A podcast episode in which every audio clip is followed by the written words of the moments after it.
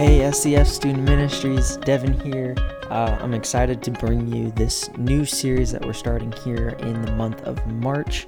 Uh, it's called Lost and Found, and I'm really excited because we are getting close to Easter, and I think it's a really good time to start digging in to really just the story of uh, Jesus and who Jesus was as a person. I think it's really important that we start to to cover some of that, cover his life, the things that he did. Um, yeah, so I, I think that's a great place for us to, or this is a great month for us to start start that journey, right? Um, so I'm gonna start this off. We all know how frustrating it is to lose something that we love or need. Uh, but sometimes it's not just our phones or homework that get lost. Sometimes it's us. Sometimes we're the ones that get lost. So I want you to think on your own. Um, have you ever gotten lost? And if you did, how did you feel uh, during that time? Um, I can remember a time. It wasn't me in particular, but I was part of a situation where we had people getting lost. I was actually in uh, Italy uh, on a school trip for college, and uh, a group of us were coming back. I think we were, we were in Salzburg. Actually, we weren't in Italy. We started in Italy, and by the time that this happened, we were actually in uh, Austria. So we were coming back uh, from a day out. We were in Salzburg, um, Austria, and um, there was just a group of us that got so started with one person getting left at the place that we were, were coming from. So they got left there. Our leader at the next stop got off with two other uh, people to go find the one person that got lost. So those, so that we have one person lost and three people that went back to go get him. So that that's part of our group, right?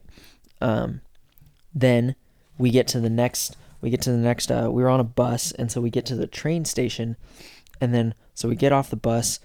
One of the guys realizes that he left a uh, his backpack on the bus so he takes off running to go chase the bus down to get his backpack back. So now he's lost. Now there's just, I think there was five of us that were left. Uh, the train came. Two people from that group stayed behind to find the guy that took off after the bus to see if he was okay. So we had five. Two people stayed. Now there's only three of us left that actually made it.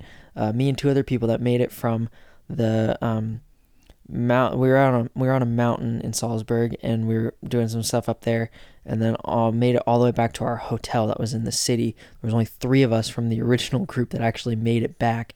Um, and eventually everyone made it back to the hotel at different times. Um, but it was crazy hearing everyone story all the people that got lost or left behind, uh, hearing the anxiety that they felt being lost in a country where they don't speak the language. Um, it was pretty terrifying. Um, because so, it, it, sounds kind of funny now, but I mean, if we're honest, those people, uh, it was not very fun in the moment. They were pretty freaked out and scared to be lost. Um, if you think about like the things, the material things that we lose, maybe as a kid you had a stuffed animal, or maybe you lose your phone now. Maybe if, if one of those things had feelings, it would probably feel the same way, right? Uh, so wonder whether you wander away from your parents, uh, take a wrong turn, or lose track of your friends in a crowd it can be a scary thing to realize that you're not sure uh, where you are or who to ask for help or even how to get to where you're going, right?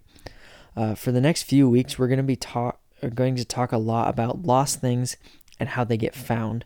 Um, this isn't going to be like a tutorial on how to find our lost uh, material things, but we'll talk about the ways that we can get lost, how we can help others when they're getting lost, and how we can all get found again.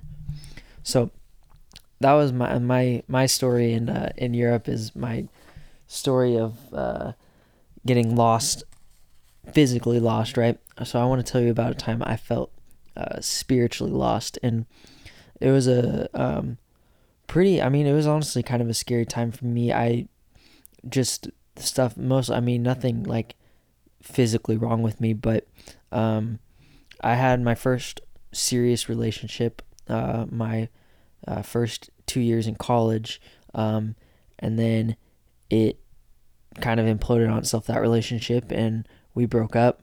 Um, it was pretty hard on me. I was also having just like a tough year in school.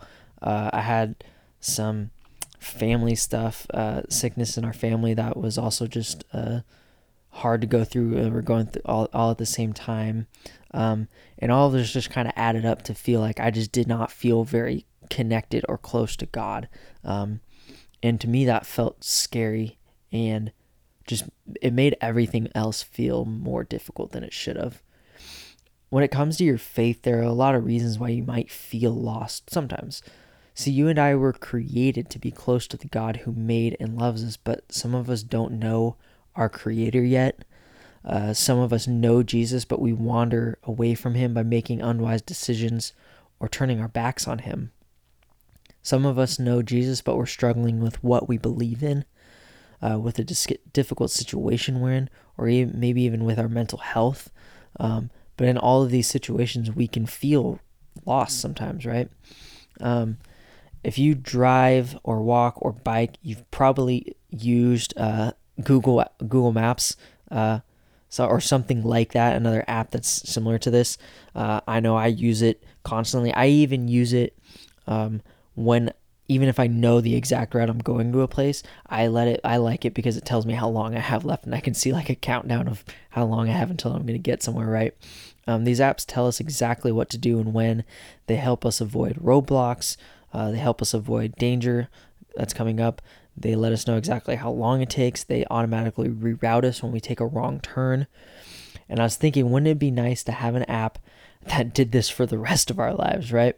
Like we have a difficult decision, like say you're you're graduating high school and you're trying to make the decision of um, what to do next. Am I going to go to college? What college am I going to go to? Am I going to try to get a job? What career path do I want to take?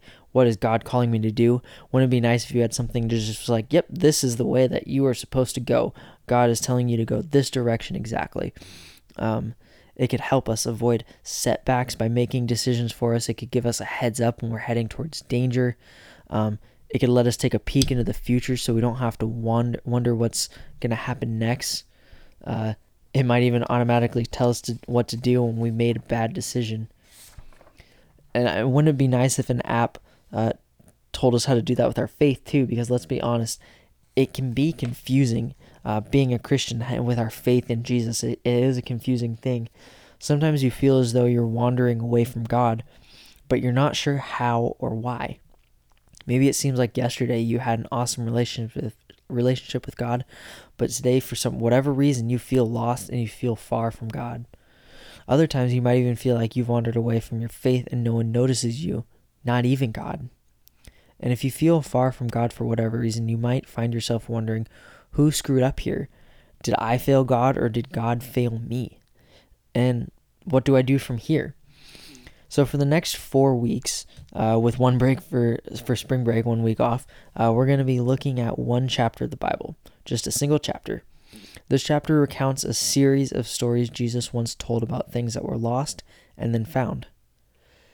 Each of these stories communicates a different and important truth. And these stories aren't like historical stories, they're parables that Jesus told, stories that Jesus made up and told in order to teach an important truth. So we're actually going to start in Luke chapter 15. Uh, and I'm just going to read the first two verses. It says, Now the tax collectors and sinners were all gathering around to hear Jesus. But the Pharisees and the teachers of the law muttered, this man welcomes sinners and eats with them. So, who are the Pharisees and why are they so mad? You've probably heard of them at some point if you've been coming to church, um, even for a little bit. They're, they're a topic that comes up a lot. The Pharisees of Jesus' day were religious leaders who were super focused on following God's rules. This is the hundreds of laws contained in Jewish scripture, similar to the laws that we talked about uh, just last month. Uh, these laws were important and weren't inherently bad. Uh, in fact, they were given by God originally to help God's people stay healthy, safe, and close to God. These laws helped people not to get lost.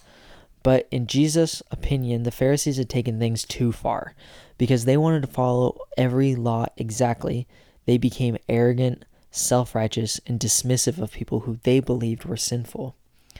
The Pharisees were so obsessed with following God's laws that they missed God's heart. Jesus was often angry with the Pharisees for their lack of love, mercy, and compassion for others.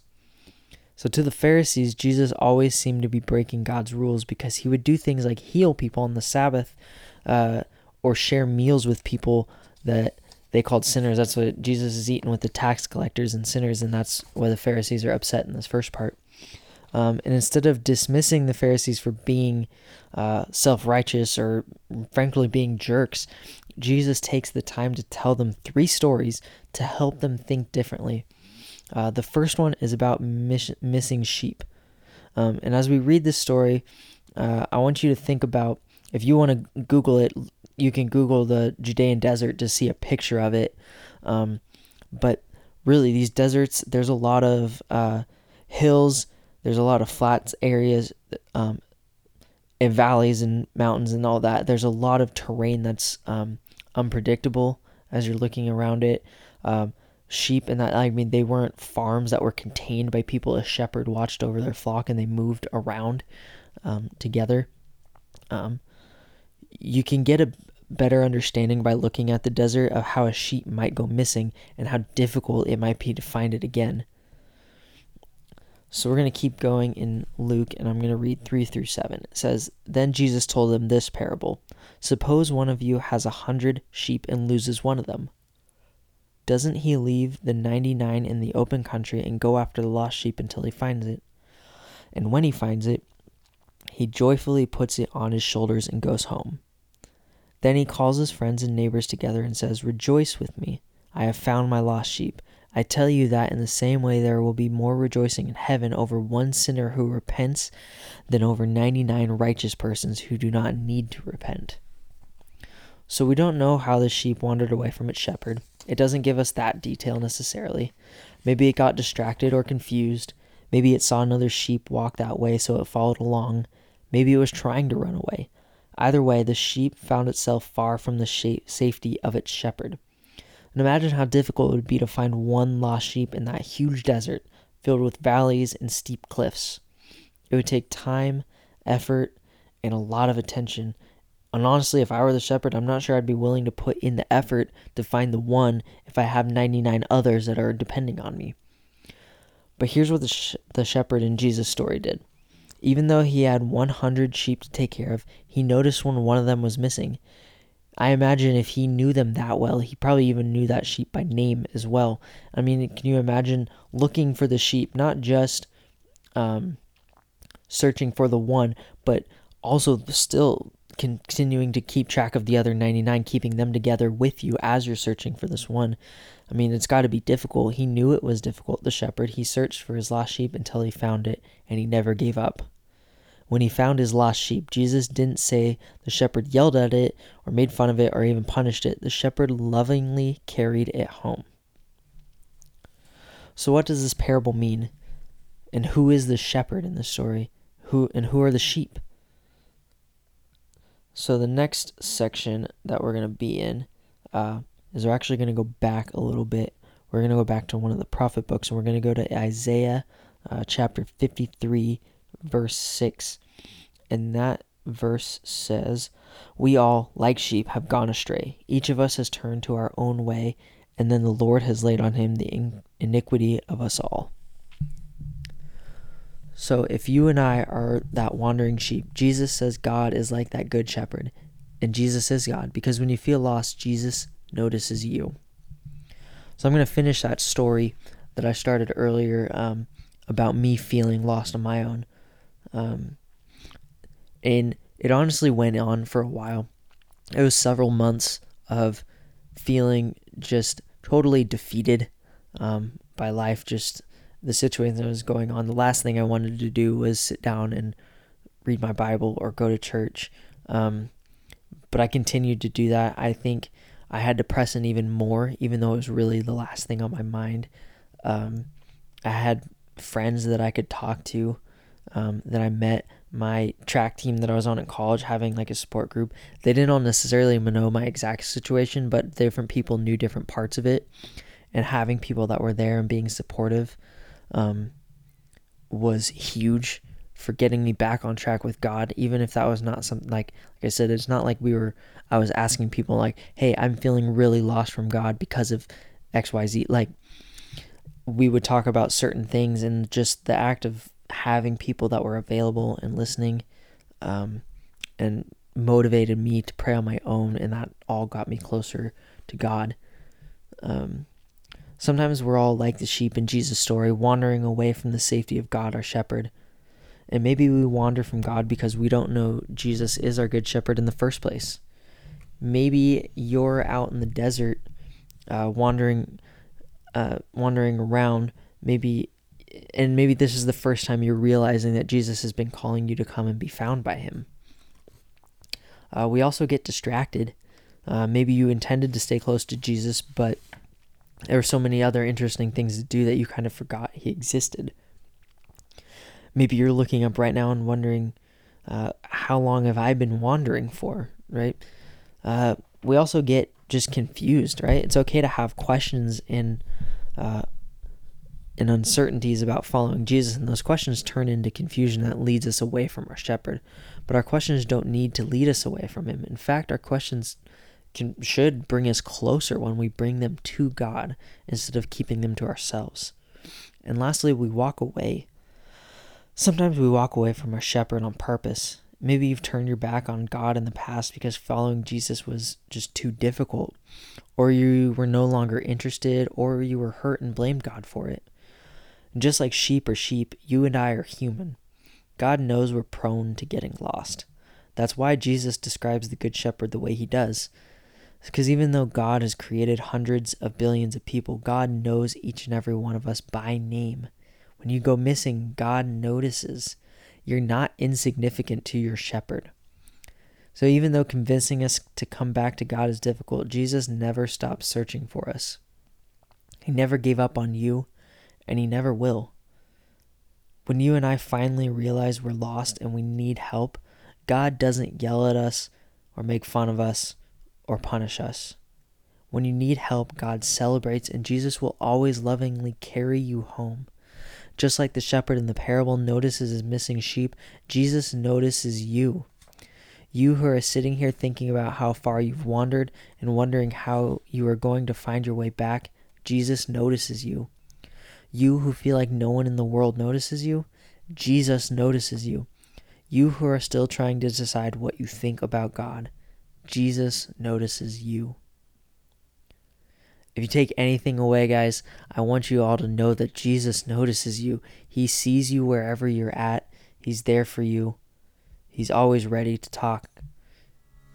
I hope that's uh, something that you want to hear. I hope that hearing that Jesus notices you is something that um, can motivate you. Uh, I think that it was a similar thing that someone told me when I was struggling to, to help me get back with God that I felt like I was so alone, and knowing that Jesus saw me, um, even though I was struggling, it, it was a motivating factor to get me closer to God.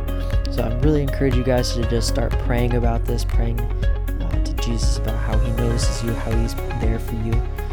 If you ever have questions, feel free to get in contact with me, and I'll gladly pray with you, answer any questions that you might have. Uh, I'm excited to start this new series with you guys, and I'll see you next week.